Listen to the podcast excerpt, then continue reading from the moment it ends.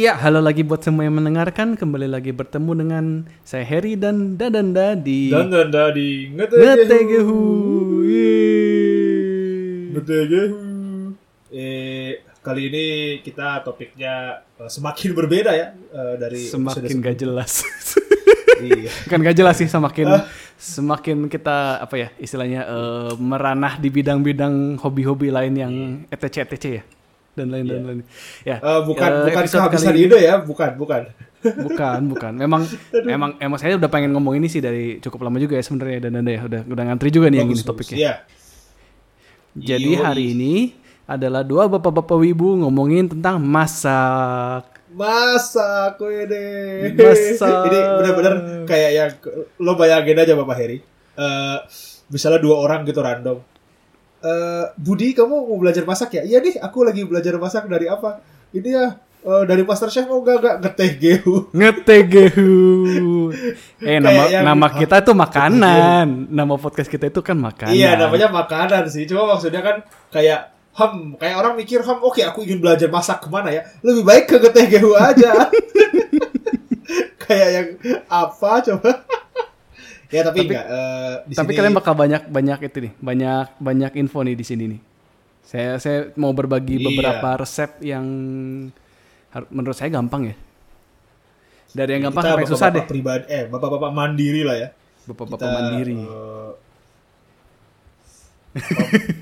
mempunyai Mandiri. skill untuk memasak cukup lah cukup buat masak di rumah setidaknya Tapi eh ya sih, ngomong-ngomong itu ibu saya suka ngomong sih, kamu kan pria ngapain kamu masak? Eh jangan salah. Justru kalau pria itu harus bisa masak. Buat iya lebih. Mengimpress para wanita. betul ya maksudnya kalau punya skill masak itu langsung eh, charmnya itu ada ya ke wanita ya soalnya saya nggak Iya, iya, ngerasa iya. nih Tiap hari sama aja Makanya jangan dimakan sendiri, kamu masak dibagi-bagi. oh iya bener juga harus Sama. bagi-bagi ya Kecengan. Salah. Kan bu- udah udah bukan zaman ya eh, kayak kalau anim-anim Jepang kan kayak wanita, "Hai, eh, pria yang aku sukai ini ada bekal makan siang untuk dirimu." gitu. Kan kita kebalikan gitu. "Hai, wanita yang yang saya sukai." gitu kan. Oh, ini ada bekal buat kamu gitu. Tapi ya Nantilah saya gosen kecengan saya mudah-mudahan nggak kaget ya dari mana ini makanan asal jangan dibuka terus isinya yang disensor itu ya warna hitam dan hijau terus disensor pakai oh iya iya iya. Jangan jangan nggak nggak nggak, nggak. harusnya sih oke ya. Ya kita mau nge-sharing beberapa beberapa kali ya Dadan ya? Beberapa resep yang gampang lah istilahnya. Gampang dibikin tapi harusnya oke sih. Hmm. nggak susah. Oke. Eh saya mulai dari yang gampang kali ya sama saya. Eh paling gampang paling gampang apa? Paling gampang roti tuna salad eh to- eh, roti tuna salad ya bener roti tuna salad roti tuna salad seperti apa itu Eh, basicnya roti tawar ya. Cuman kan kalian biasanya eh, bosan ya, pasti kalau roti tawar pakai selai lagi, pakai Iya, coklat iya. lagi. ya habis gampang sih kayak lo tinggal ngelihat oh ada roti disoles. terus ngelihat ya terlihat di samping ada apa margarin meses SKM ya pakai itu aja lah ya oh ada keju ya bisa asin dikit Ya, bisa. Eh ya favorit saya juga itu sih pakai pakai mentega dan pakai gula itu juga enak. hmm. Nah, tapi kita temanya masak jadi kita pakai masak. jadi ini namanya eh, tuna mayo yang kayak di minimarket minimarket biasa itu dadanda. oh Kayak di ya di minimarket lah ya nggak usah minimarket tuh oh iya ya tahu ada satu merek yang dia rotinya banyak gurihnya jadi kayak kalau Iya. merek lain biasanya manis-manis doang terus saya senang gara-gara ada roti gurih coy Iya, ini gurih nih. Kalau kalian suka suka yang mayones mayones, cukup asin-asin gurih-gurih. Nah ini cocok nih, gampang bikinnya. Bahannya, eh, oh ya, kalau bahan dari saya, saya nggak akan nggak akan ngomong takeran ya karena karena saya pria jadi mainnya dikira-kira aja lah pokoknya ya, udah secukupnya. pria Asia lagi kan ya kita Indonesia kan ah udahlah berapa gram alah tes aja Alah, udahlah. pas Iya begitu begitu. Ya saya biasanya pakai jumput sih, sejumput dua jumput lah paling gampang ya, paling Iya, simpel. iya. Harusnya jarinya gam- eh, sama kan ya gede jari itu. Tahu kan yang sejumput, jumput jumput ngambil pakai ja- dua jari Iya, di, di, dijepit. kayak ini kan. kayak si siapa tuh bapak Turki yang nyiram Iya, garam nah gitu, itu. nah itu. Uh, kayak gitu nah sejumput ber kayak gitu ya. Iya, iya, Bayang ya, bayang. Iya, iya. Nah, eh, yang kalian butuhkan tuna kaleng, tuna kalengan. Beli aja sekaleng kecil itu biasanya sekali masak itu satu kaleng Eh, kecil. cukup banyak mereknya ada finish beef, ada ayam beef, nah ya. Nah itu. Nah itu eh, satu kaleng tuna, terus garam dan merica secukupnya, sejumput dua jumput lah. Terus kalau kalian mau lebih kriuk-kriuk, eh, bisa pakai bawang bombay. Kalau nggak suka bawang bombay ya udah nggak usah pakai bawang bombay. Nah, oh sama mayones, mayones. Tentu saja kan tuna mayo ya, Eh, tuna dan mayones. Bapak Heri ngomongin mayones, mau nanya dong mayones yang dipakai biasanya mereknya apa? Udahlah sebut merek aja kita tidak disponsori, oke? Kalau mau disponsori, Oke, Kak. kalau ternyata Anda kerja di perusahaannya silakan sponsori kami. Terima kasih. ya kita tidak menutup kemungkinan ya silahkan Iya. kita topiknya banyak eh eh, yang saya pakai biasanya mayones kusuka ya Mama suka.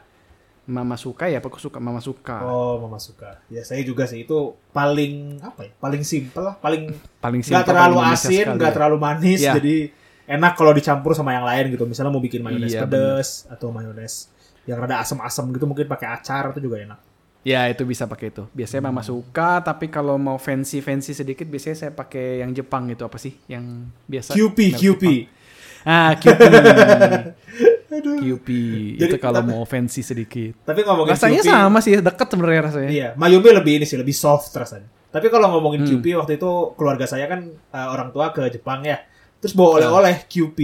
Terus kayak QP. ini katanya mayones terkenal banget di Jepang, kalian harus coba kata orang tua saya. Terus kayak kita yang perasaan udah ada di Indo.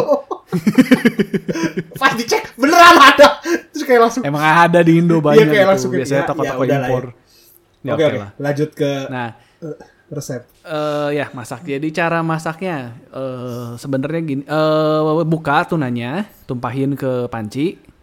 Terus kalau pakai bawang bombay ya masukin bawang bombay, kasih garam, kasih merica, dioseng-oseng. Oseng-oseng sampai kurang lebih 5-10 menitan lah sampai cukup panas ya, sampai matang lah istilahnya si tunanya. Sebenarnya eh nggak tahu sih kalau tuna kalengan sebenarnya matang gak sih? Udah udah matang, udah matang. Udah ya matang tapi kan? Nah, itu panas kan, nggak enak gitu. Oh ya terus beli tunanya tuh yang in oil ya. Kalau nggak salah tuna itu ada dua, ada yang di air dan di oil. Belinya yang di oil. Jadi Oh, kalian nggak usah pakai ngosengnya tuh nggak usah pakai minyak lagi. Jadi itu udah di dalam kalengannya udah ada minyak, tinggal langsung tuh eh, ya keluarin aja semua ke panci. Terus dioseng-oseng sambil di itu ya ditekan-tekan biar lebih biar lebih hancur si tunanya. Karena kan biasa tuna itu masih bentuknya kayak kaleng ya, apalagi kalau tuna kalengan Iya, kan iya, bentuknya kayak iya. kaleng. Kalau di kaleng itu namanya tuna chunks in oil. Jadi gumpalan tuna Nah, dalam minyak. chunks in oil ya. Tapi entah kenapa kalau di minyak. pas baca translatean bahasa Indonesia itu tuna chunks dalam minyak. Saya nggak ngerti kenapa chunksnya nggak ditranslate ya. Kenapa chunksnya nggak di Nggak tahu juga. Oke lah. Sedih sekali. Ya tuh, pokoknya changsin oil jadi tumpahin sama oilnya terus ditekan-tekan, kasih garam, kasih merica, kasih bawang bombay sedikit eh, dioseng sampai panas terus kalau udah beres masukin ke mangkok. Terus kasih mayones sesuai selera. Eh, kalau kalian nggak terlalu suka mayones, mayonesnya sedikit aja. Yang penting ada rasanya. Kalau kalian suka cukup banyak, ya mungkin setengah botol juga boleh. Karena ini jadinya bakal semangkok ya. Iya ya. Cukup banyak Nah, kok itu isinya cukup tuna kalengan banyak. itu. Ya, tuna kalengan itu cukup banyak. Jadi kali kasih mayonesnya juga kurang lebih setengah botol kalau kalian suka. Kalau lo suka lagi mungkin sebotol juga bisa sih sebenarnya. Jadi ya takaran antara daging daging ikan dan si mayonesnya diatur-atur lah. Kalian lebih suka mayones atau lebih suka ikan. Nah, dari situ tinggal pakai roti tawar dan ditaruh aja di antara rotinya. Jadi, selesai. Simple ya. cukup cukup maksudnya eh, masak tapi nggak nggak sulit ya sebenarnya dan memang kalau emang yang suka mayones rasanya enak loh Oh ya matching sih, cocok cocok. cocok eh oh ya FYI juga ini nggak perlu makan sama roti ya kalau kalian suka nasi juga bisa sebenarnya makan sama nasi Jadi jadi, semi semi semi semi apa itu yang biasa yang dibakar itu tuh atasnya Apa? Oh mentai. iya iya semi semi mentai Jadi kalau kalian nggak ada apa sih namanya blower itu yang api itu, nah, kalian taruh aja mayonesnya tutup di atas nasi. Jadi ya jadi mentai KW. Sebenarnya kalau ngomongin mentai ya, sebenarnya nyambung dari sini juga bisa dibikin jadi mentai sih. Karena mentai itu sebenarnya kan cuman mayones dikasih sambal ABC ya. Bukan AB, ya maksudnya sambal nggak usah sebut merek sih ya. Ya sudah sebut merek sih. Iya, ya, terus kan dibakar. iya, tapi dibakar. Cuman kan maksudnya dibakar dan nggak dibakar itu cuman beda rasa-rasa ada smoky-smoky sedikit kan. Iya, iya. Ya, Kalau kalian suka pedas bisa dicampur sama sambal ABC. Jadi eh spicy tuna salad eh apa sandwich? Spicy tuna salad sandwich. Ya, Tinggal saya tapi nggak ngerti saladnya dari mananya, Pak. Eh, dari mayones kan? Kalau gitu kalau cuma dari Salah, mayones salah, kenapa nggak sebut Salah, salah, tuna salah. mayo? Spicy tuna mayo sandwich. Salah, saya itu saladnya dari mana? Ya bisa sih sebenarnya mau salad lagi ya tinggal tambahin selada juga bisa sih jadi Iya. salad. Makanya kalau kalian nonton Master Chef gitu kan eh, namanya fancy banget kan nama masakannya. Misalnya eh, Iya. roasted rib eye with a poised uh, carrots and uh, uh, pumpkin puree misalnya. Padahal itu mah sebenarnya cuma ya daging dibakar, terus eh, mungkin sayurnya kalau nggak di blanch dibakar juga, terus ada lagi sayur yang di blender udah. iya di blender udah jadi. ya begitu sih. Iya. Tadi kalian duh, bayangin nih ngedenger ke TGH baru mungkin 15 10 menit 15 menit udah dapat dua resep, tiga resep malah. Iya iya benar benar. tuna mayo sandwich sama spicy tuna mayo sandwich sama spicy tuna mayo salad sandwich gila memang ngetegehu acara Ngetegehu. termasyur abad ini ya. Nah itu eh, bisa ditaruh di kulkas ya. Kalau lebih, maksudnya kalau nyisa bisa ditaruh di kulkas dan bisa dimakan beberapa hari harusnya itu. Enak ya, Kalau jadi kayak itu kalau mau apa namanya mau bikin ro, eh, rotinya sandwichnya lagi besok lagi bisa gitu. Iya tinggal beli roti tawar aja. Praktis, mudah, hemat, luar biasa. Ngetegehu masak apa ini? apa ini hari ini? Jelek kacau, kacau. Ya Ah. begitulah. Itu dari saya. Coba Dananda. Eh, ngomongin roti ya. Saya inget banget Roti. pertama kali percobaan masak saya itu justru bukan nasi putih, bukan masakan Indonesia, tapi masakan barat yaitu French toast. Hmm. Eh, Iya, saya iya, lupa French toast. itu kenapa saya masak French toast. Pokoknya baca dari komik aja. Dari itu zaman dulu banget mungkin SMP. Eh terus saya kayak yang ya apalagi zaman dulu kan kita juga kita belum menggunakan internet dengan baik ya. Internet dipakai cuma buat download game Iya. aja kan. buat ya nonton Iya, YouTube, iya. nonton YouTube juga masih alay ya makanya sosial media Friendster yang gitu-gitu kan. Jadi eh, Iya benar benar. Google belum digunakan sebagaimana mestinya. Jadi saya benar-benar nyari bukunya apa di Gramedia, eh, di Gramedia di toko buku. Terus nyoba, tapi kan kalau zaman dulu ya belum tahu perco apa sih namanya? Api, belum tahu panas eh, segini ini panas, segini ini nggak panas gitu loh. Terus Iya, iya, iya. porsi juga kayak eh, saya bikinnya juga saya kira rotinya dicemplungin direndam lama-lama ternyata cuma dipoles doang jadi celupin sebentar. Jadi pas jadi kayak banyak gagal gitu. Nah, tapi French toast itu sendiri eh, bisa dibikin gurih, bisa dibikin manis ya. Caranya cukup Iya. mudah.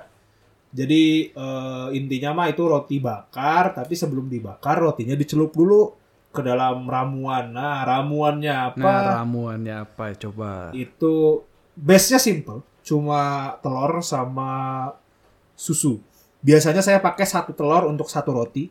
Jadi hitungannya gitu. Jadi kalau kalian mau buat 5 roti atau 6 roti berarti kan 5 telur eh 5 telur atau 6 telur gitu.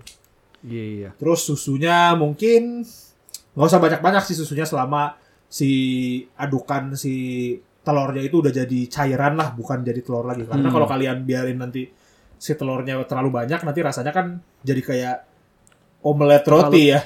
Iya ya terlalu telur jadi. Iya, terlalu telur gitu. Karena telurnya emang lebih utama buat ini sih, biar lengket si cairannya. Nah, gitu. Hmm. Nah ya udah terus habis itu kalau mau dibikin manis kalian bisa kasih gula. Kalau yang manis biasanya saya pakai gula, eh, terus bubuk kayu manis, bukan kayu putih ya, kayu manis. Kayu putih mah obat corona. kayu manis. Kayu putih. Jadi koala kalian makan kayu putih. Iya iya iya. ya btw kalau yang nggak tahu eukaliptus itu kayu putih. Iya iya iya. iya. Itu itu saya kayak saya yang penemuan tercerahkan. Waduh, jadi kayaknya koala seneng banget kalau kayak minum, minum caplang terus dia. Minum caplang. Nah, jadi Mabok, mabok caplang. Jadi Ya, tadi oke. kalau Eh. biasanya kalau saya gula, kayu manis, kemudian mentega dikit itu yang ngasih wanginya itu kerasa itu kalau dikasih mentega. Bukan mentega ya margarin, Iya, iya. margarin sedikit. Margarin. Kemudian udah itu aja paling. Jadi Butter juga diaduk sih semua jadi satu. Iya, butter juga. Cuma biasanya kan kita butter susah ya dapatnya di Indo. Mahal lumayan mahal. Jadi saya baru Mahal, tahu gitu mahal, iya, ternyata mahal. butter itu mahal di Indo karena dari dulu juga kita susu itu konsumsi susu kita selalu kurang. Eh, selalu kelebihan daripada produksi. Jadi Eh, eh, oke. jadi Minus produksi ya susu putih itu sendiri, ya jadi susu putih itu bahkan se, se Indonesia itu nggak cukup buat ngasih susu ke semua orang. Jadi ngapain Oh. dibikin mentega kan? Mending Iya, iya, iya. menteganya yang lain margarin ya. Tapi itu mungkin juga konspirasi perusahaan kita nggak tahu. Di sini bukan channel Illuminati. Mari lanjut. Oke. Nah kalau Jadi- udah kalian ramuannya udah beres, rotinya dicelupin, nggak usah lama-lama. Kalau lama-lama nanti dibenyek. Terus langsung kalian taruh di panci yang sudah dipanasin, api apinya udah panas terus dikecilin biar nggak gosong gitu. Nah, ini cukup penting ya. Iya. Kayak Dan, kalau baru, eh, belum pernah masak eh, Iya iya, harus- kalau belum harus pernah tahu masak kapan itu kontrol api. itu saya juga saya juga masih suka gagal sih. Jadi eh, emang penting ya supaya nggak terlalu gosong gitu. Dan Hmm. karena kalau bikin franchise juga cocoknya di panci yang nggak lengket ya. Jadi biar nggak perlu pakai minyak Oh, lagi iya. sih sebenarnya. Karena itu kan udah basah. Kalau nggak Bukan nempel. menteganya tuh. Iya. Psh, Nah, jadi kalian tuh bersihin ya. panci yang udah panas biasakan sebelum masak. Ini kalau pengetahuan dari koki-koki YouTube, biasakan sebelum masak semua dipanasin dulu. Kalau Hmm. enggak nanti jadi eh, karena misalnya kalian masak misalnya di resep 5 menit. Kadang itu 5 menit dari kondisi panas biasanya bukan dari kondisi dingin. Gitu. Iya, harus Nah, dianget- diangetin lah, nggak usah dipanasin Hmm. Iya, diangetin dulu. Jadi si eh, panci anti lengketnya dipanaskan, udah panas dikecilin apinya, taruh roti yang udah dicelupin di ramuan telur gula tadi, telur susu. Hmm. Nah, terus di psh, digoreng atau ya kalau kalian sebut itu dibakar boleh juga sebentar ya sampai sisinya rada-rada coklat keluarin. Hasilnya sih nanti lembut ya, lembut banget terus empuk ya, anget enak gitu lah.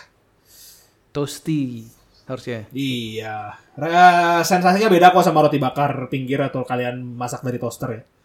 Dan kalau kalian Oh, iya, mau iya. bikin gurih juga bisa di gurih juga bisa. Cuma kalau sih. kalau gurih jangan pakai susu sih. Saya bisa pakai krim atau sour cream kalau mau gurih. Krim apa sih namanya Eh, itu? sour- sour cream di di mana ya di Indonesia? Ada ya? Susah, susah. Cuma Oh. saya saya juga waktu itu nyoba-nyoba doang kayak oh iya. Kalau mayones juga mungkin bisa tuh dicampur di telurnya gitu. Pokoknya kalian jangan susu jangan terlalu Bikin banyak, jangan kasih ya. gula juga. Lebih asam, lebih asin. Iya, biar lebih asam dan lebih asin gitu. Enak tuh nanti kalau udah jadi kalian taburin bon, bon cabe atau kalian taruh lagi cornet yang udah di go- oseng-oseng. Wah, itu enak banget lah. Jadi Indonesia sekali mas- ya tiba-tiba iya, ya. nikmatnya Dari masak French toast sendiri jadi ya. Indonesian toast. Nikmatnya masak sendiri coy, eksperimennya gam eksperimennya bisa coba pakai apa aja. iya. Kayak gitu. Oke. eh dari saya mau langsung yang agak aneh atau eh, yang Ah. simpel dulu deh, yang simpel. Seaneh apa nih? Nanti deh, nanti deh. Nanti nanti yang aneh nanti nanti. Saya udah siap ketawa. yang simple, yang simple lagi. Eh ini saya belajar nonton dari YouTube-nya Gordon nih. Gordon apa sih? Chef Gordon. Saya boleh nebak, no, enggak. Gordon Ramsay, saya Apa boleh coba? nebak nggak? Ya Ramsay. Ramsay. scrambled Apa? egg. Scrambled egg. Itu susah loh. Yang Kok susah? Saya belajar dari dia pertama scrambled egg-nya dia. Enak banget coy emang. Iya, iya, Saya enak langsung banget. merasa tercerahkan. Lo masak telur rusak-rusak begitu, ah ampas. Iya iya. Saya malah belum nonton loh yang scrambled egg. Nanti cobain deh. Oh itu, coba coba coba. Itu keren banget. Eh, terus belajar apa, Bapak Heri? Ntar ngomongin scramble egg, eh oh ya, yang belum tahu ya, scramble egg juga sebenarnya kalian bisa masak tambahin susu. Mungkin nggak banyak yang tahu ini. Sekilas info. Ya karena kita kan minyak panas, telurnya langsung di ancur-ancurin aja udah. Nggak pakai lagi Hmm. yang lain, paling garam doang. Biasanya kan masukin langsung ya. Eh, kalau kalian mau lebih lembut, lebih kalau bahasa Jepang itu lebih fuwa-fuwa. Fuwa-fuwa. lebih apa? Fuah-fuah time. ya itu fuwa. Bener itu kan emang definisi definisi bahasa. Ah, saya bingung itu bahasa Indonesia-nya apa ya fuwa-fuwa itu empuk kan, Oh, lembut. lembut. Ya bahasa Inggrisnya fluffy, tapi nggak pakai bahasa Jepang Fluffy. juga. Kan kita wibu. Oh iya benar juga. Maaf. Oh ya saya bingung. Lupa lupa. Iya ya. Jadi kalau kalian mau lebih lembut, lebih fluffy, lebih fuwa-fuwa itu pakai susu. Makin banyak susu makin lembut dia. Hmm. Cuman eh, jadi lebih agak manis sedikit. Cuman biasanya saya tinggal tambahin garam jadinya enak sih lebih lembut biasanya. Iya sih. Oke, eh ya jadi eh, kembali yang saya belajar dari Gordon Ramsay itu adalah steak. Oh. Ya, Steak. nggak- ya simple sih. Nyari dagingnya nggak simple, Simple. harganya. harga kalau harga biasanya akhir-akhir ini ya sejak pandemi saya suka belanja wagyu wagyu murah ya itu teh kalau di di toko online ada cuman saya nggak akan sebut merek harusnya banyak ya yang jualan wagyu harus saya sih biasa beli kurang lebih 50.000 ribu itu satu piring ya satu bulatan 500 gram ya apa 300 gram Oh. Hah, 50 ribu? lumayan ya Oh, murah mahal. itu. Eh, ya, jadi wagyu juga nggak mahal. Jadi cuman kalau kalian pengen wagyu yang nggak mahal, biasanya sih di toko-toko online gitu, jadi mereka udah banyak jual juga. Namanya tuh wagyu potongan acak ya. Saya bingung kalau bahasa Oh. Inggrisnya apa ya. Eh, Jadi itu tuh random wag- slice. Ran- Wagyu, udah kayak random nama cut, jurus aja random ya. slice. Saya juga nggak hafal sih istilah Inggrisnya. Random slash. Wagyu. Random slash. Gak slash yang pasti bukan slash, bukan slash. Ya itu. Eh, biasanya itu dia jual lebih murah daripada wagyu stick ya karena dia kan eh, potongannya potongan sisa-sisa biasanya. Eh, itu dimasaknya beda sih tapi tapi bisa dibikin jadi stick juga sih sebenarnya. Kalau kalian mau dibikin stick bisa tapi biasanya sih dipotong dice ya, dipotong dice dioseng.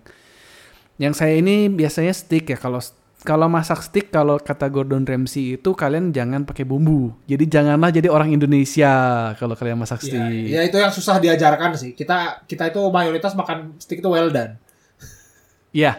Ke satu well done dan kedua kebiasaan pakai bumbu. Karena Iya. biasanya kualitas dagingnya nggak terlalu bagus ya. Ha, karena emang Jadi daging sapi lokal sendiri kan cocoknya slow cook ya, rendang, Mm-mm. eh ya yang gitu-gitulah, masak lama. Iya.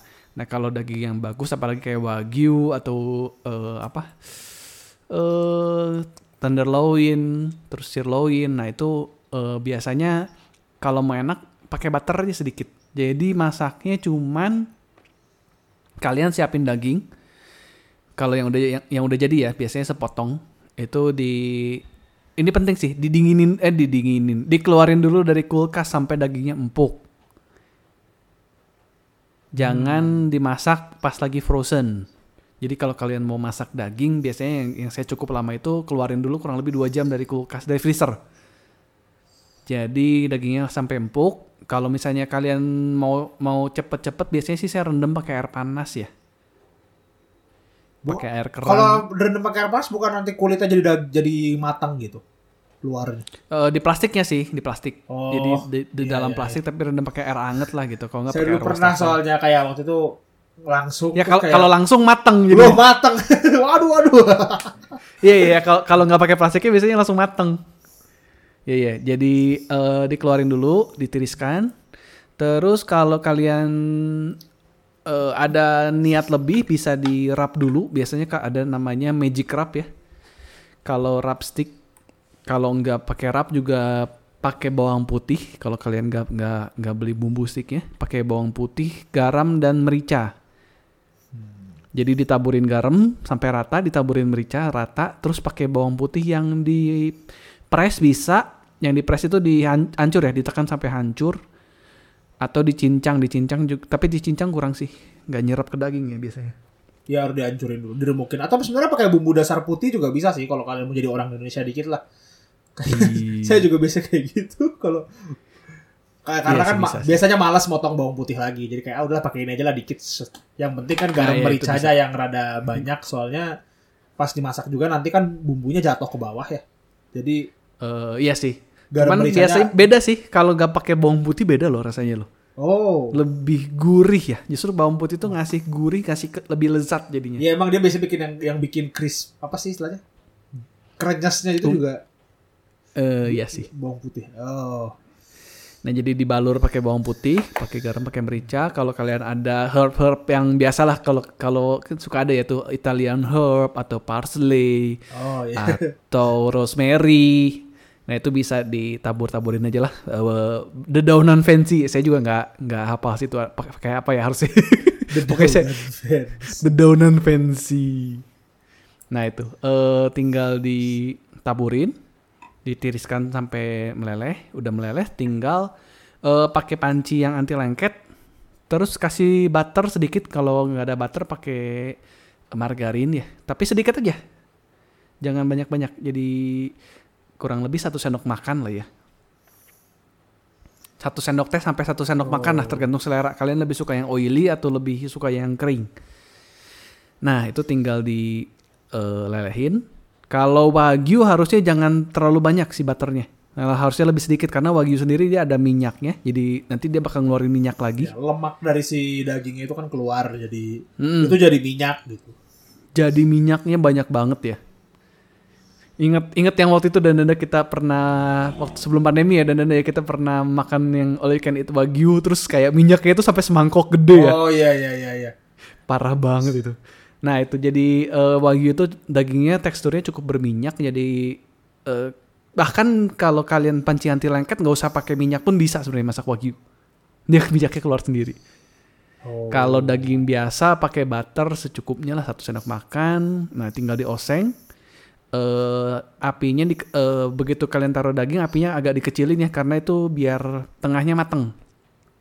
Kalau kalian masak stick pakai apinya gede, dia bakal luarnya udah well done tapi tengahnya masih merah Oh. gitu. Jadi masaknya pakai api kecil kurang lebih 15 menit eh, dibolak-balik, dioseng-oseng eh, jadi sih. Ya begitu. Tinggal dimakan kalau mau fancy ya pakai pisau dan garpu. Ditambah side dish, tinggal tambahin kentang goreng kalau kalian lebih fancy sedikit ya. Iya. Kalau kalian mau manly langsung pas udah udah matang diambil dari pancinya pakai tangan. Nah, bisa juga begitu. Saya nggak saranin sih, itu mungkin cara dananda ya biasa begitu. Iya. Sudah tidak sabar langsung saja. Nah, kenapa saya ngomong ini lebih European karena di sini nggak pakai bumbu ya. Jadi ini kualitas daging juga mempengaruhi rasa banget. Karena eh, merica dan garam itu nge enhance, memperkuat rasa dari si daging. Orang Eropa jauh-jauh ke Indonesia buat nyari rempah-rempah. Sekarang nggak make masakan-masakannya. Sedih. Nggak pakai rempah-rempahnya. gitu. Eh ya yang yang yang pasti jangan dikecapin ya itu apalagi dikecap manis aduh jadinya apa itu kalau dikecap manis Manis. Kalau bumbu teriyaki boleh lah ya. Saya masih terima saus teriyaki. itu itu bisa sih di itu terus teriyaki. itu terus misalnya kalian ini apa namanya itu istilahnya di pas uh, sticknya udah rada matang ditaruh di dalam dituangin dituangin ke si pancinya terus nunggu redus baru jadi saus nah itu boleh lah saya terima itu nah ya itu bisa atau misalnya biasanya memang karena kalau kita mau pakai saus lain misalnya uh, kita mau bikin saus sendiri ya saus black pepper saus apa buat stick itu nanti pas sticknya udah matang kalian pakai si pancinya itu gitu loh ya Si pakai si pancinya bekas. karena si si kaldu eh Iya, istilahnya kaldu iya, ya iya, kaldu iya, dan kaldunya minyak minyak. Itu. itu jadi ada alasannya justru. kenapa minyak goreng di pinggir jalan ayam goreng pinggir jalan tuh enak banget. Kenapa? Karena kaldu-kaldu semua masakannya masuk semua kan ngendep di bawah kan? Itu jadi enak banget. Iya iya. Situ sama kasusnya kayak eh, restoran belut di Jepang yang sausnya itu botolnya nggak pernah dicuci 300 tahun. Eh, iya Iya. botol dan panci ya kalau salah iya, pancinya iya. Jadi jadi kayak dia pokoknya mengendap sampai enak gitu. Nah, eh, ya itu ekstrimnya tapi kalau masak juga kayak gitu. Jadi sisa-sisa Iya, kaldu bia- itu biasanya saya kalau misalnya eh, nggak nggak bikin side dish ya karena kan istilahnya kalau masak sendiri kan kayak gitu eh, repot ya harus goreng Iya, lagi iya, iya, kentang harus apa biasanya sih saya jadi tinggal tinggal pecahin telur habis beres dagingnya diangkat terus tinggal pecahin telur aja di situ Oh iya itu juga enak. Iya iya iya. Telurnya jadi gak usah digaramin lagi pun udah gurih ya udah enak banget Nah gitu. Terus nanti sausnya kalian sebenarnya bisa macam maksudnya gini lah jangan eh, coba kalau kalau mau beli saus buat steak atau mungkin masakan Eropa jangan di minimarket karena minimarket mungkin cuma ada mayones, kecap manis dan Sambal ya ada kecap asin lah sama bon cabe mungkin. Tapi nggak sekarang gitu caranya. sekarang online banyak lah maksudnya Iya. kayak toko-toko yang jualan daging itu mereka biasa udah jual juga saus freeze ya biasanya saus Iya. beku dan itu saya lebih rekomen jauh ya Malah daripada- malah saran saya mending kalian pakai bumbu-bumbu yang udah jadi kayak bumbu gulai. Ya tapi bukan gulai ya. Tapi misalnya bumbu-bumbu bubuk itu kan Indonesia banyak kan. Kayak bumbu. Eh, jangan bubuk justru kalau saya prefer kalau kalau mau pakai bumbu setelah jadi itu pakai itu yang yang beku biasanya ada mereka Oh jual iya iya iya. botolan botolan jadi Iya, iya, jadi iya, bumbu mushroom atau bumbu barbecue itu tuh bentuknya botolan dan beku ya, jadi tinggal ya saran di ya bisa mau bikin fusion gitu stick gulai. oh itu bisa sih Karena saya mikir kayak di, di kalau di, di kecap manisin bukannya jadi itu ya jadi sate atau jadi iga ya iga bakar Tiga. Iya sih tiga banget. Ya sate eh stick sate. Stick sate Tapi emang saya jadi keinget sih cerita. Jadi kan eh, ada kenalan saya lah ya waktu dia dia ini lagi liburan di Itali. Terus dia ikutan eh, pelatihan masak pastanya beneran di sana. Jadi dia ikutan kelas spaghetti. Pokoknya kelas bikin spaghetti lah yang bikinnya bener-bener dari tepung pakai ada mesinnya yang nanti adonannya ditaruh di mesinnya curut gitu keluar. Nah, jadi dia rada kaget gitu pas tahu kenalan saya dari Indo. Wah dari Indo ya, masakannya berarti susah ya, bumbunya sudah banyak sekali kan? Kaget dia juga tahu kan bahwa masakan Asia terutama itu kan bumbunya lumayan variatif. Kita masak sebagian lamanya pasti di situ, saya bilang. Nah Hmm. terus eh, ya kata kenalan saya sih, saya eh, jawabnya coba ya kita sih pakai bumbu yang udah jadi gitu loh. Ya kan simpel sekarang mau bikin gulai, udah ada bumbu gulai, nasi kuning daripada tangan kalian jadi kuning gara-gara motong kunyit, mending kalian langsung beli aja bumbu nasi kuning gitu. Nah, iya iya iya terus ya dia apa terus kata dia wah sayang ya gitu. Terus itu dia kan komentarnya gini. eh tapi kalian memang daripada beli yang kayak gitu kalau masak sendiri lebih enak. oh emang Tuh, tau gak kenapa Bapak Heri jawabannya? karena masak sendiri Gua bu, ya karena masak sendiri, tapi tau gak kenapa? Karena kalian capek bikinnya. Jadi Iya, hasil capek keringet bikinnya, kalian terus- lebih lezat. ya itu Terus, terus kayak saya jadi Wah, terinspirasi, tercerahkan langsung. Oke, mari kita memasak sendiri karena lebih capek. Makan keringat sendiri lebih enak ya. Iya iya iya. Karena eh, maksudnya kayak kalau kita makan di restoran tuh average ya nilainya 6 atau 7, kalau kita makan sendiri tuh bisa 8 sampai 9. Wah, enak. Gagal aja nanti saya harus kita habisin. saya gitu kadang-kadang kalau aduh, ini hasil eksperimen bodohnya gagal ya habisin aja deh. Iya, Saya. iya, iya. Ini juga saya juga baru tahu ya dan ya. Ternyata kalau kita punya namanya cast iron, tau cast iron nggak? Tahu-tahu yang bisa langsung masuk ke oven. Iya iya, cast iron tuh kayak panci tapi bisa masuk oven. Nah itu tuh ada namanya seasoning ya, yang nyambung tadi yang minyak itu. Jadi kalau dan anda tahu headset nggak? Kalau headset tuh kan kalau baru beli harus di burn in. Ada istilah itu tau nggak? Oh, yang harus dipakai dulu bukan sih? Ya biasanya kalau headset mahal kan kita tuh kayak istilahnya di burn in ya, di dipakai kurang dinyalain lah kurang lebih 100 jam. Nah itu buat buat apa? Buat jadi si audionya biar lebih udah stabil lah, udah mateng gitu kan. Iya, iya, iya. Nah ini kalau cast iron tuh ada namanya di season. Di season tuh jadi dikasih minyak terus dipanggang Oh, iya iya emang emang emang. Iya, iya. biar iya. lebih ada rasanya. Saya baru tahu itu istilahnya itu. season. Eh Di lebih season. lebih tepatnya panasnya pas sih. Sama mereka kan kalau nggak salah pakai cast iron tuh bum- masak naruh bumbunya di situ kan. Jadi, Iya, jadi biar bumbunya ya biar nyerap ke pennya katanya Ah. sih. Ke, terus ke si pancinya tuh nyerap. ironnya juga saya lupa istilahnya apa cuma itu sering memang sering dipakai dan buat ini kayak masak dalam satu panci gitulah. Jadi Ya, jadi makin sering dipakai itu makin sedep masakan katanya sih begitu. kayak Saya gitu. juga bingung sih. Jadi kayak misalnya kalian bikin steak ya tadi goreng kentangnya di sana juga, mungkin nge- goreng Hmm, sayur yang ngebakar sayurnya juga di sana juga gitu. Kayak gitu. Dioseng lagi di situ Iya. biar ya semuanya jadi rasa daging sih. Tapi ya Itu jadi mantap. Anda ngomongin iron di Indonesia yang belum tentu punya oven di rumah. Eh iya sih. Cast ironnya, cast iron itu mahal ya. Jadi kalian eh, saya Oh, nggak saya rekomen pernah tahu harga sih. Berapa emang Ha- mahal? Maksudnya Saya saya saya sempat ngintip-ngintip di IKEA tuh sekitar 500 ribu ya. Oh ya lumayan sih. Lumayan lah. Enggak ya enggak bukan yang panci 100 ribu 200 ribuan sih. Tapi bagusnya cast iron itu memang kan dia sat one piece ya. Jadi nggak akan gagangnya tuh nggak akan patah. Iya ya. Kalau Jadi si gagangnya itu juga apa sih Besi. istilahnya? Besi ya. Cuma nggak panas. Besi yang, di, nggak yang yang ditempa nyatu sama si pancingnya. Iya, Biasanya kan iya. kalau itu dis- disatuin pakai sekrup ya. Nah, itu kan kadang suka jadi lama-lama longgar dan copot ya. biasanya sih pancinya duluan yang rusak entah si lapisannya udah jatuh duluan lah gara-gara panas terus habis itu kok kalau kita ngosengnya malah pakai spatula logam bukan spatula kayu tuh itu udah paling laknat tuh Oh ya, itu tuh wajib kalau kalian masak tuh pakai pakai sendok gedenya tuh sendok gede yang kayu ya, jangan jangan yang besi. Itu kalau besi kalau ada lapisan nanti lengketnya hilang. Iya. Kecuali kalian emang masaknya bukan pakai yang anti lengket ya kalian pengen misalnya masak nasi goreng ala ala Cina gitu yang nasinya diaduk-aduk ke atas nah Weng, kan weng, boleh lah. weng, weng.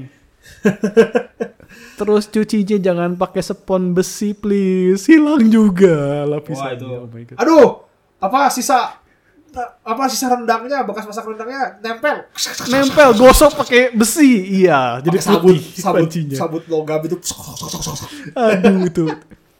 aduh Sakit gue dengernya juga. Iya iya iya. Itu dari saya yang kedua. Eh itu skillnya nggak nggak susah ya, cuman agak ribet dan cleaningnya kalau kalian masak steak itu agak-agak repot ya setelah masak karena biasanya eh, minyaknya cukup muncrat-muncrat ya ke pinggir. Hmm. Begitu. Ya tapi nggak secapek masakan Indo sih, jujur kalau saya bilang. Eh, iya iya. Kayak Iya, iya, bumbu benar, Indo benar. tuh menyiap prepare jadi gini. Eh kalau yang saya pengalaman ya, maksudnya daripada masakan Eropa sama masakan Indonesia mungkin. Mungkin ada yang beda juga, coba omelin saya kalau salah. Kayak masakan Indonesia itu preparation di bumbunya lama banget. Kalau kalian beneran bikin ya, motongin Ya. motongin. Indonesia itu masakannya karena dia sangat based on bumbu ya mak- itulah orang Indo kan kayak makan steak itu harus pakai bumbu kan mushroom lah Iya, barbecue iya.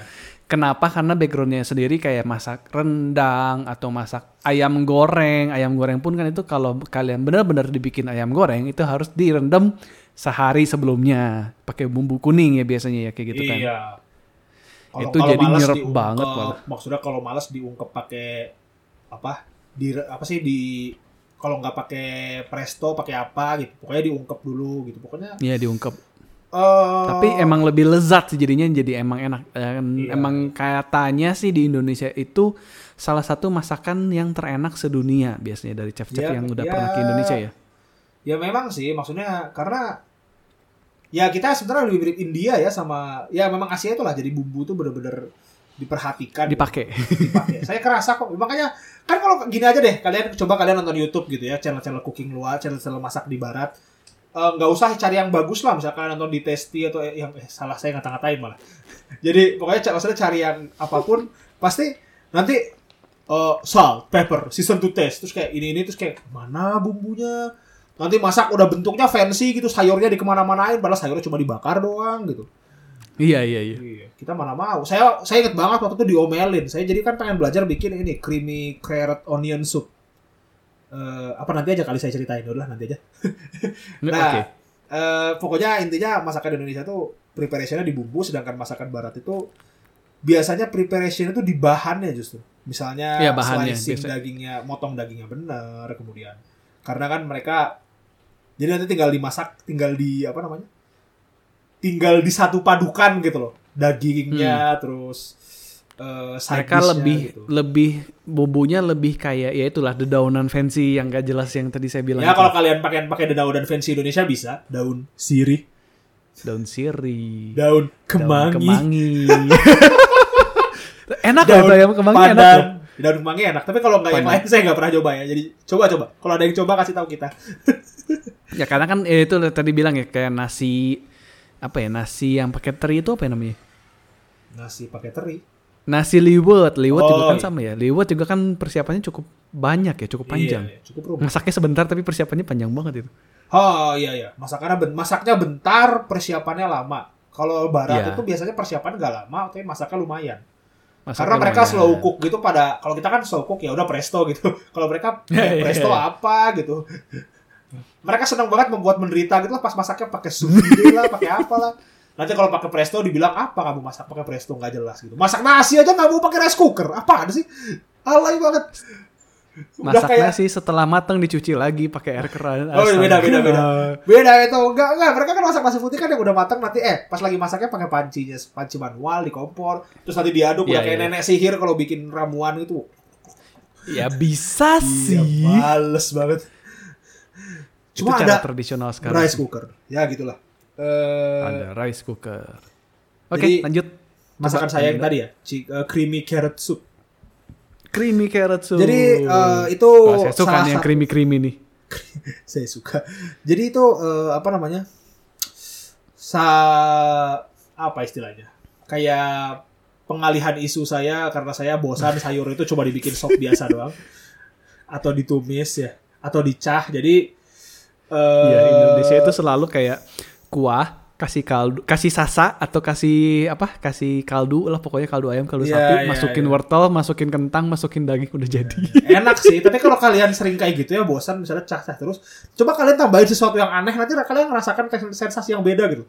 Misalnya misalnya kalian masak cah kangkung tuh iseng kasih oyster sauce yang biasanya nggak jarang dipakai. gitu. Kemudian Oh iya iya iya iya, Iya, iya, iya, itu jadi yang fancy. bikin iya itu yang bikin kalian masakan kalian tuh fancy dan masakan barat tuh kayak gitu.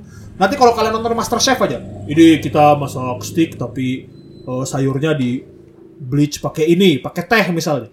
Itu udah jadi masakan baru. Ya maksud Iya saya iya iya. iya. kalau kalian bosan misalnya masak sop doang, coba sopnya ditambahin yang lucu kayak sayurnya kalian beli yang beda gitu apa gitu. Ya, gitu. Nah, creamy carrot soup sendiri itu menggunakan teknik yang cukup absurd kalau di orang Indonesia karena uh, wortelnya di blender. Oh iya, karena creamy ya. Iya, jadi saya waktu itu inget banget saya diomelin saya. Masa wortel di blender? Masak apa kamu? Digituin. ini beneran ada pak. ya ampun. Ya Allah bener ini beneran ini bapak ini bener. Kisah nyata ini. Kayak saya. Ya bener ini ada masakan yang ditunjukin resepnya.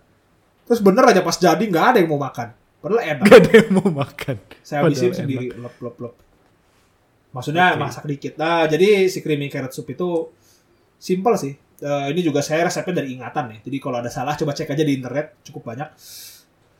eh intinya si wortelnya udah dicuci, udah dikupas, diiris tipis-tipis. Kalian oseng di minyak.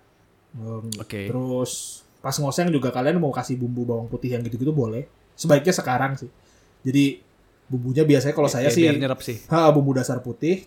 Itu kan wortel kan cukup keras ya. Kalau masak sop juga ditaruh pertama biar lembut. Ya biar Jadi- lembut. Jadi Biar kita masak, nah, jadi kita masakkan ada lama, apinya panas juga nggak apa-apa asal kalian ngaduknya rajin. Jadi kalian kalian numis aja biasa. Nah, habis numis itu baru kalian blender. Eh, kalau udah beres, kalian biarin dulu dingin, jangan langsung masuk ke blender. Terus di ya 20 menit mungkin terus di blender. Blender Oh, habis dimasak berarti ya blendernya. Iya, habis dimasak. Jadi dia dibakar, digoreng, ditumis dulu baru di blender. Itu teknik pure ya. Jadi kayak yang mereka kalau kalian misalnya ngelihat di acara-acara masak atau acara-acara eh, makanan barat gitu, suka ada misalnya di stick suka ada tetesan-tetesan warna-warna nggak jelas gitu, warna hijau, warna kuning, nah itu pure namanya. Tetesan warna gak jelas. ya, Oke, intinya mah sayurannya di blender gitu. Jadi biar jadi kayak Iya, iya, saus. Rasanya sih plain ya. Karena mereka ujung-ujungnya coba direbus terus di blender gitu doang, nggak jelas. Nggak Terus nanti mereka nggak bilang, diapa-apain. iya terus nanti mereka komentar ham purenya kurang ini. Kayak ah, apa ya? Orang itu gak dikasih apa-apa masih bilang.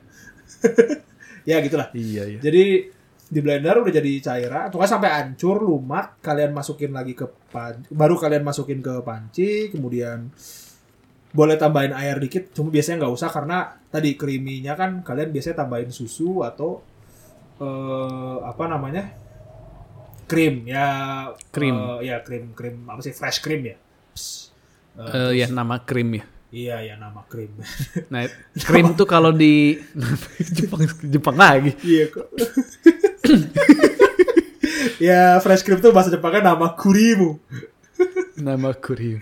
Eh, baru dari Ya situ. biasa kalau krim-krim itu dijual kayak susu ya, kayak bentuknya kayak kayak susu cuma dia namanya krim ya. Kalau kalian nggak mau pakai krim, mau pakai Indo santan juga boleh. Saya pernah nyoba lumayan juga. Santan enak, Lumayan. bikin gurih. Nah, nah, jadi cuma memang kan wortel itu orang itu nggak sukanya eh, ini ya langu kan.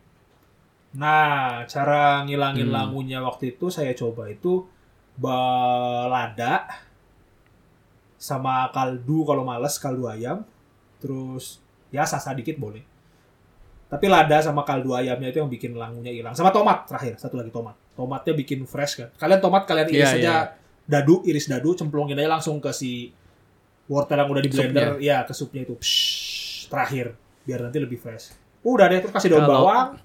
Kalau bahasa bahasa Master Chef itu namanya acidity. Jadi dikasih acidity biar Iya. asam-asam sedikit. Kalau kalian nonton luar itu concernnya masak itu lumayan banyak ya. Kayak warna harus seimbang, tekstur.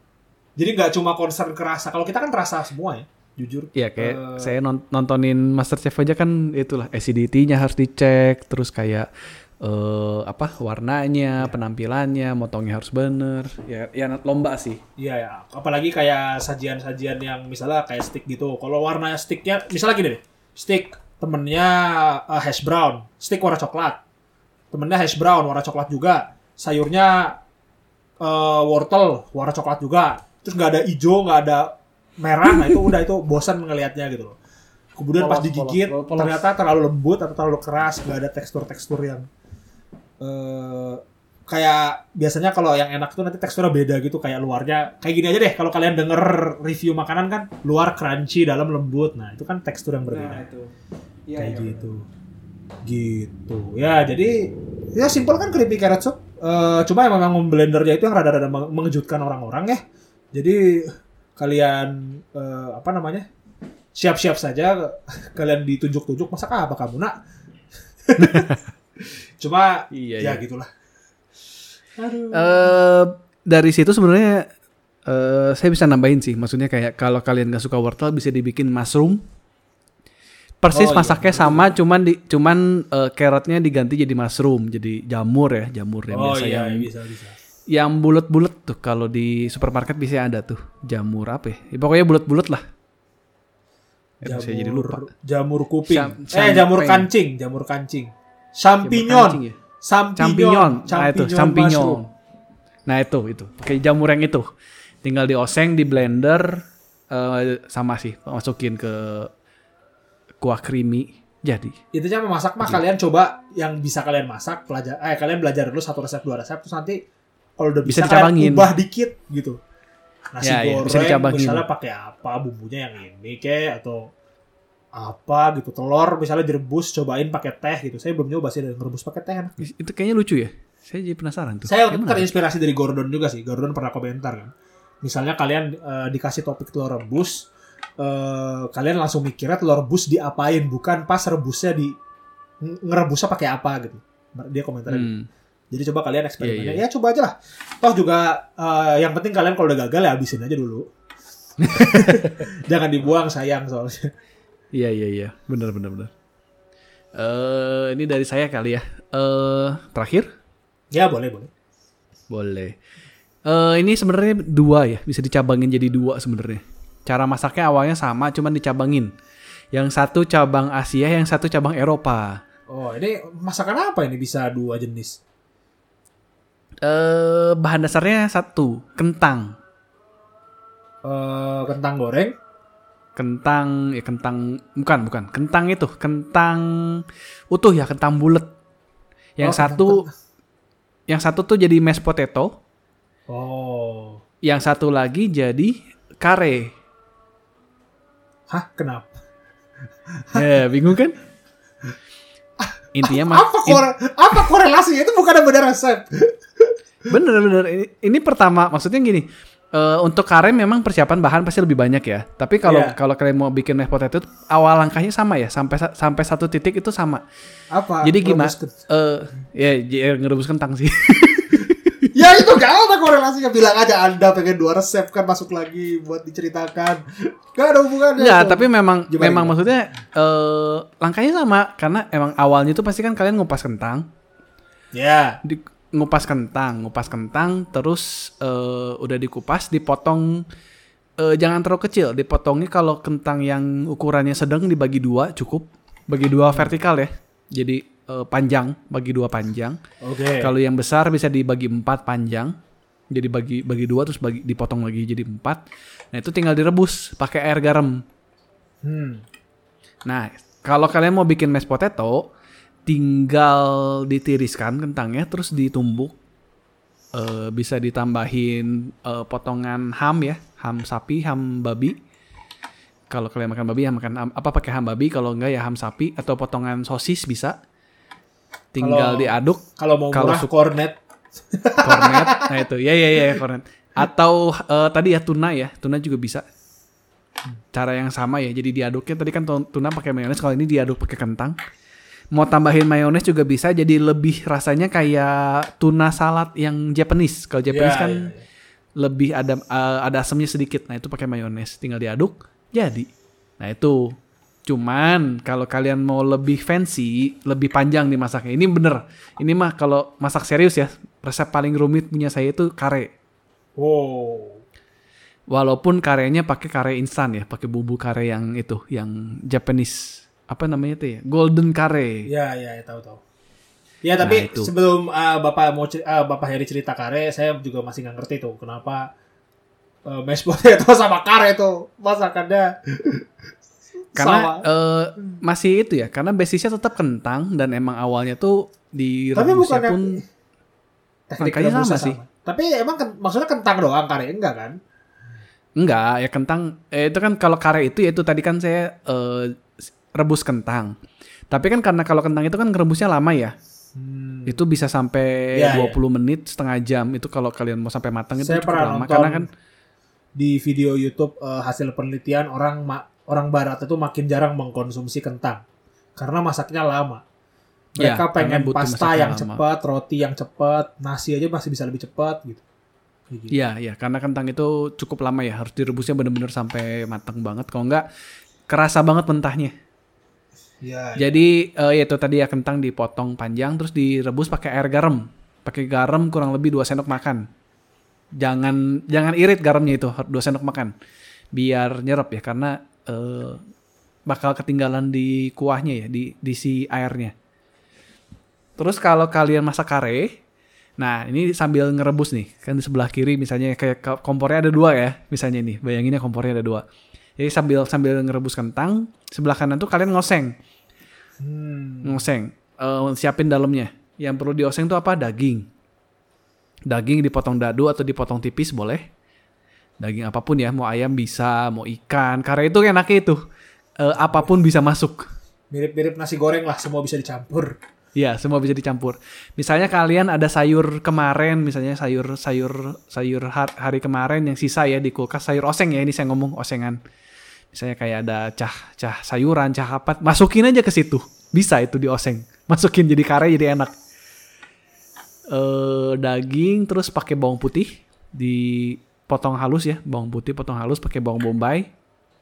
Bawang bombay saya biasa satu itu ya, satu kepal, satu kepal, satu biji Hmm. dipotong-potong panjang bawang bombay terus pakai ya kayak ngoseng lah kayak ngoseng pakai eh, penyedap rasa sedikit pakai sasa atau pakai apa itu teh namanya? Ya itulah pokoknya kaldu kaldu serbuk sedikit aja.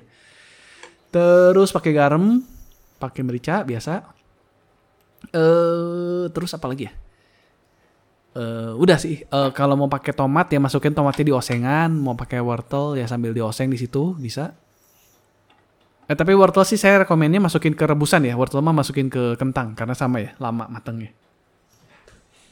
Terus ya itu tomat bisa, kalian mau agak fancy pakai apel bisa. Dan anda tahu kan apel? Tahu tahu tahu. Nah itu, kalau mau manis pakai apel, potongan apel dioseng di situ. Nah, cuman kalau saya ada bumbu rahasia nih dan Dani. Ada oh, eh, terus diosengnya pakai butter biar gurih. Hmm, Nah, cuman saya saya ada bumbu rahasia nih. Apa nih? Eh, saya yakin kalian semua pendengar 100% gak ada yang tahu. Eh, Saya- masak kare, Saya mau nebak, saya masak nebak. kare. Oke, apa? Kalau cuma saya cuma referensi saya cuma salah satu komik komik masak Eh, coklat. Iya, benar sekali. 100%. Wih, kok tahu ya? Kok tahu ya? Gak ada ini ya, gak ada rekayasa ya ini ya pendengar. Iya, iya, saya beneran rekayasa gak tahu ini Bapak Heri. Wah, luar biasa ya. Ternyata tahu. saya Hebat lupa dan tadi komik apa. Iya pernah lihat kok coklat. Pakai coklat. Jadi eh, coklat itu ya, coklat milk chocolate biasanya. Hmm. Cuman jadi dimasukinnya ke mana? Ke itu. Jadi nanti dulu jangan dimasukin. Jadi kan kita udah dioseng-oseng ya, udah dioseng-oseng. Terus eh, si rebusan air rebusan si kentang Iya. eh, dibuang setengah. Jadi jangan terlalu banyak lah. Kurang lebih sampai eh, masih bisa ngerendam si kentang sedikit, tapi eh nggak terlalu banyak. Jadi cukup cukup lah dibuang dibuang sedikit. Terus kita masukin si osengannya yang bekas tadi kita ngoseng-ngoseng itu si bombay, daging. Kita masukin ke si kayak sup ya, anggaplah kayak sup si kentang itu. Hmm. Masukin ke situ, tinggal masukin bumbu kare yang sudah dipotong-potong kecil-kecil. Jadi kayak kalau kalian beli kayak golden kare itu Blok ya, bentuknya kayak coklat ya. Iya, kayak ya. coklat Ya, kotak-kotak gitu. Kotak-kotak. Jadi dipotong-potong sama kalian, terus masukin ke situ. Kalau kalian pakai dua kentang, eh, itu biasanya jadi satu satu dus kecil ya. Si golden curry yang dus kecil itu bisa langsung masukin satu dus, masukin ke situ. Eh kurang lebih ya takarannya gitu. Jadi dua kentang cuk- dua kentang besar masuk jadi satu kare, eh, satu dus kare. Terus masukin si bumbu, masukin susu. Kalau saya sih biasa suka pakai susu ya biar lebih creamy sedikit kurang lebih eh berapa ya? Secukupnya lah ya. Satu gelas, setengah gelas aqua lah, setengah gelas aqua yang aqua gelas tuh, 250 lah, 250 miligram. Dos, eh miligram lagi, 250 mililiter. Udah ketahuan nih saya nggak pernah ngukur. Satu kotak ultra, satu Setengah- kotak ultra setengah- kecil lah. Ya, satu kotak ultra kecil lah 200 lah itu. Masukin ke situ. eh terus pakai coklat yang tadi saya bilang. Coklatnya dilelehin juga ke situ. Terus diaduk-aduk sampai kental. Nah, itu tuh kare itu bisa saya Oh. makan sampai seminggu kalau masak segitu. Seminggu loh. Ah iya, jadi eh, kenapa saya bilang kare itu masak paling paling capek karena itu saya masak kurang lebih sampai sejam ya bisa sampai sejam eh, nungguin si kentang sambil ngoseng sambil nyiapin ya sambil dipotong-potong cuman eh, enaknya kare saya juga bingung sebenarnya si kare itu jadi dia bisa bikin eh, lebih apa ya lebih awet ya makanan dalamnya itu Hmm. jadi kalau kalian eh, mohon maaf. saya biasa ya gimana Ya mohon maaf para ibu-ibu mungkin atau mbak-mbak di rumah yang suka masak. Kita masak sejam aja udah kerasa capek ya. Mohon maaf kita bukannya bukannya Dia jadi kayak rendang ya? tapi ya iya iya memang.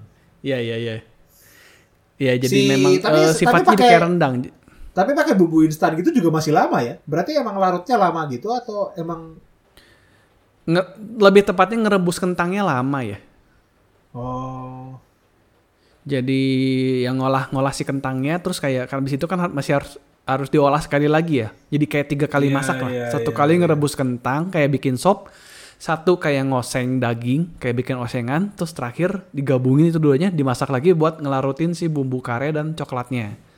ya sama Coklatnya sama kayak berapa kalau- banyak? Ya coklatnya berapa banyak? Coklatnya pakai satu aja ya, satu satu batang biasanya.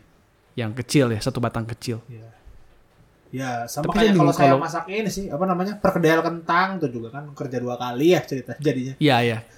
Perkedel kentang itu kan sebenarnya kayak kalian bikin mashed potato terus digoreng lagi kan? Iya, kerja dua kali kan. Udah ngerebus Kerja dua dulu, kali. Di ini lagi, digoreng lagi, ya ampun. tidak efisien. Ya begitulah. Jadi, nah itu kalau saya bikin biasanya dimasukin. Kalau sekarang makan banyak ya kalau kita kayak makan Nah, ya. makan gojek makan apa kan ada dikasih kontainer plastik ya yang kita bisa ah, pakai iya, iya, iya, iya. Yang kayak tempat bekal tapi lebih tipis. Nah itu biasa saya masuk masukin ke situ dibagi jadi tiga atau empat porsi. Nah jadi kalau kalian mau makan biasanya saya jadi diangetin lagi di microwave Nah, atau di panci bisa ya. iya. diangetin eh, tinggal dimakan lagi. Nah itu biasanya masak segitu bisa buat makan seminggu lah. Tujuh kali Oh. makan ya, tujuh kali makan malam. Lumayan tuh. Satu blok kare berapa tuh Lumayan. harganya?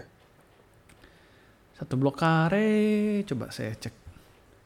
Tapi emang nggak beda jauh ya sama masakan Indo sendiri. Kayak ada yang kalau kalian misalnya habis ngungkep ayam mau ditinggal di kulkas dulu gitu, itu kan juga bisa. Terus Iya.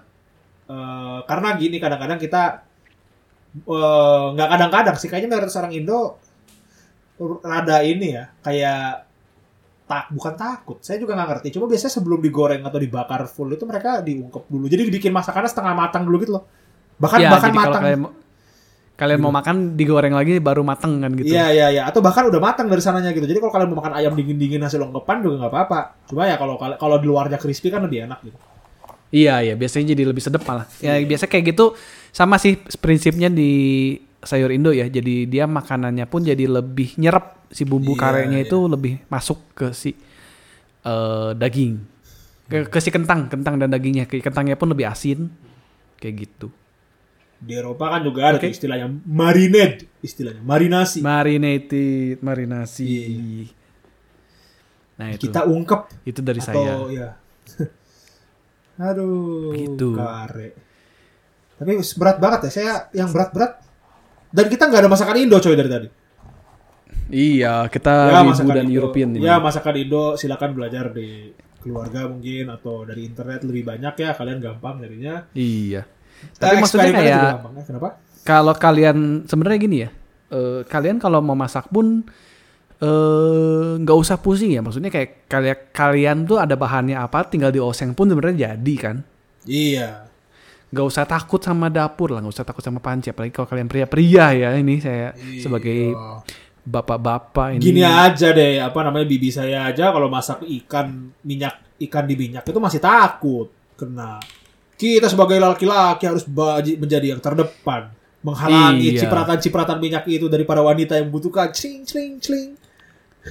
Nah, itu justru tapi biasanya saya malah dimarahin ya kalau cowok masak biasanya jorok di dapur Iya. injak ke mana-mana bekas potongan gak dibuang Saya biasanya beresin cuci. sih. Saya biasa beresin Ya, kalau- sih. Cuma biasanya ntar diomelin tuh pas belum diberesin. Jadi kayak saya sebentar sih ini masih masak nanti saya beresin. Nih, masih sebentar." masih masak gitu kan lagi lagi Iya. in the mood gitu Iya gitu loh. Udahlah, ini udah enak nih, gak ada kamu di dalam. Gak, gak ada gak, gak ada kamu di dapur. Udahlah, gak usah ganggu lah tolong.